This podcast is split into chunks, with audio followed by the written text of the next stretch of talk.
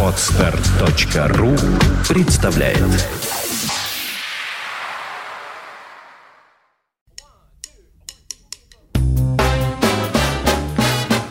Слушать здесь. Здравствуйте, я Кирилл Машков. Я рассказываю о музыке, которую слушаю сам.